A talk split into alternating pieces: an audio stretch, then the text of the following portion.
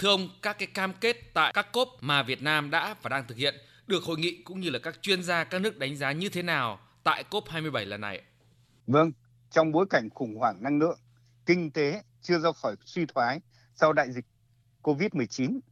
nhiều nước đã không thể triển khai được, thực hiện được các cam kết đã nêu ra tại COP26 về giảm phát thải khí nhà kính, đóng góp tài chính cho ứng phó với biến đổi khí hậu toàn cầu.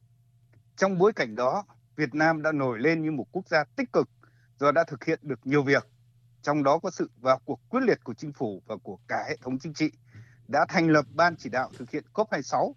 phê duyệt chiến lược quốc gia về biến đổi khí hậu, cập nhật đóng góp do quốc gia tự quyết định, phê duyệt kế hoạch giảm phát thải khí nhà kính metan. Tại COP27, Việt Nam đã được mời tham gia và phát biểu chia sẻ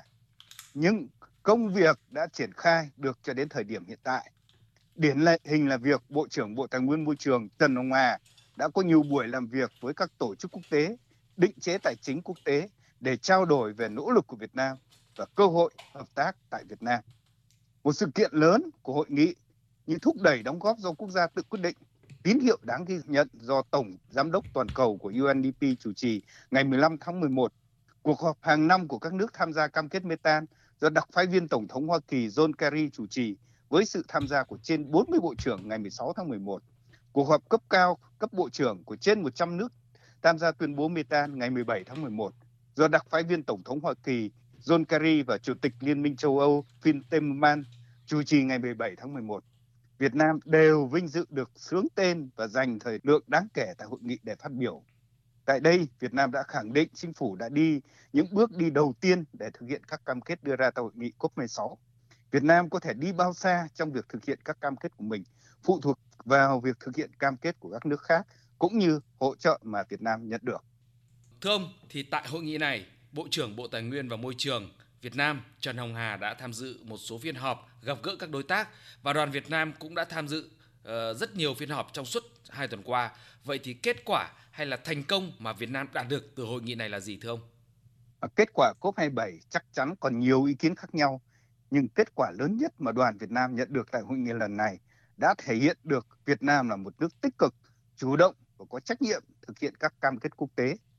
phát triển ít phát thải, đưa mức phát thải dòng về không vào năm 2050 và thích ứng với biến đổi khí hậu là con đường Việt Nam kiên định đi theo, vừa để phát triển bền vững đất nước, vừa để góp phần chống biến đổi khí hậu toàn cầu. Chính vì vậy, rất nhiều nước, tổ chức quốc tế đã tìm cách gặp gỡ, trao đổi với Việt Nam trong suốt hai tuần diễn ra hội nghị, đặc biệt là trong những ngày Bộ trưởng Trần Hồng Hà có mặt tại COP27. Tôi đã tham gia các hội nghị COP vài năm nay, nhưng chưa bao giờ thấy được sức hút của Việt Nam như tại hội nghị lần này để khẳng định những quyết định, những kết quả triển khai của Việt Nam thời gian qua, của chính phủ, của các bộ ngành, của các cơ quan uh, phía Việt Nam thời gian qua đã gửi những tín hiệu tích cực đến cộng đồng thế giới trong vấn đề ứng phó với biến đổi khí hậu của Việt Nam. Thưa ông, tại hội nghị này thì đoàn Việt Nam đã có những sáng kiến gì để đóng góp cho cái thành công chung của hội nghị? À, sáng kiến Việt Nam được Bộ trưởng Bộ Tài nguyên Môi trường Trần Hồng Hà nêu ra tại những ngày đầu hội định nghị đó là sử dụng chủ yếu cái nguồn lực mà huy động thông qua các cơ chế của thỏa thuận Paris à, để chuyển giao công nghệ hỗ trợ triển khai một số cái dự án thí điểm từ đó thu hút cái, những cái nguồn tài trợ những cái nguồn đầu tư mạnh mẽ hơn từ các doanh nghiệp trong nước cũng như nước ngoài để thực hiện giảm nhẹ phát thải khí kính ứng phó với biến đổi khí hậu phục vụ cái phát triển bền vững của mỗi đất nước thì những cái ý kiến này cũng đã được trong hai tuần qua chúng tôi cái nhóm đoàn đàm phán kỹ thuật phản ánh trong cái nội dung của cái bản dự thảo tài liệu của hội nghị. À, vâng, à, xin trân trọng cảm ơn ông.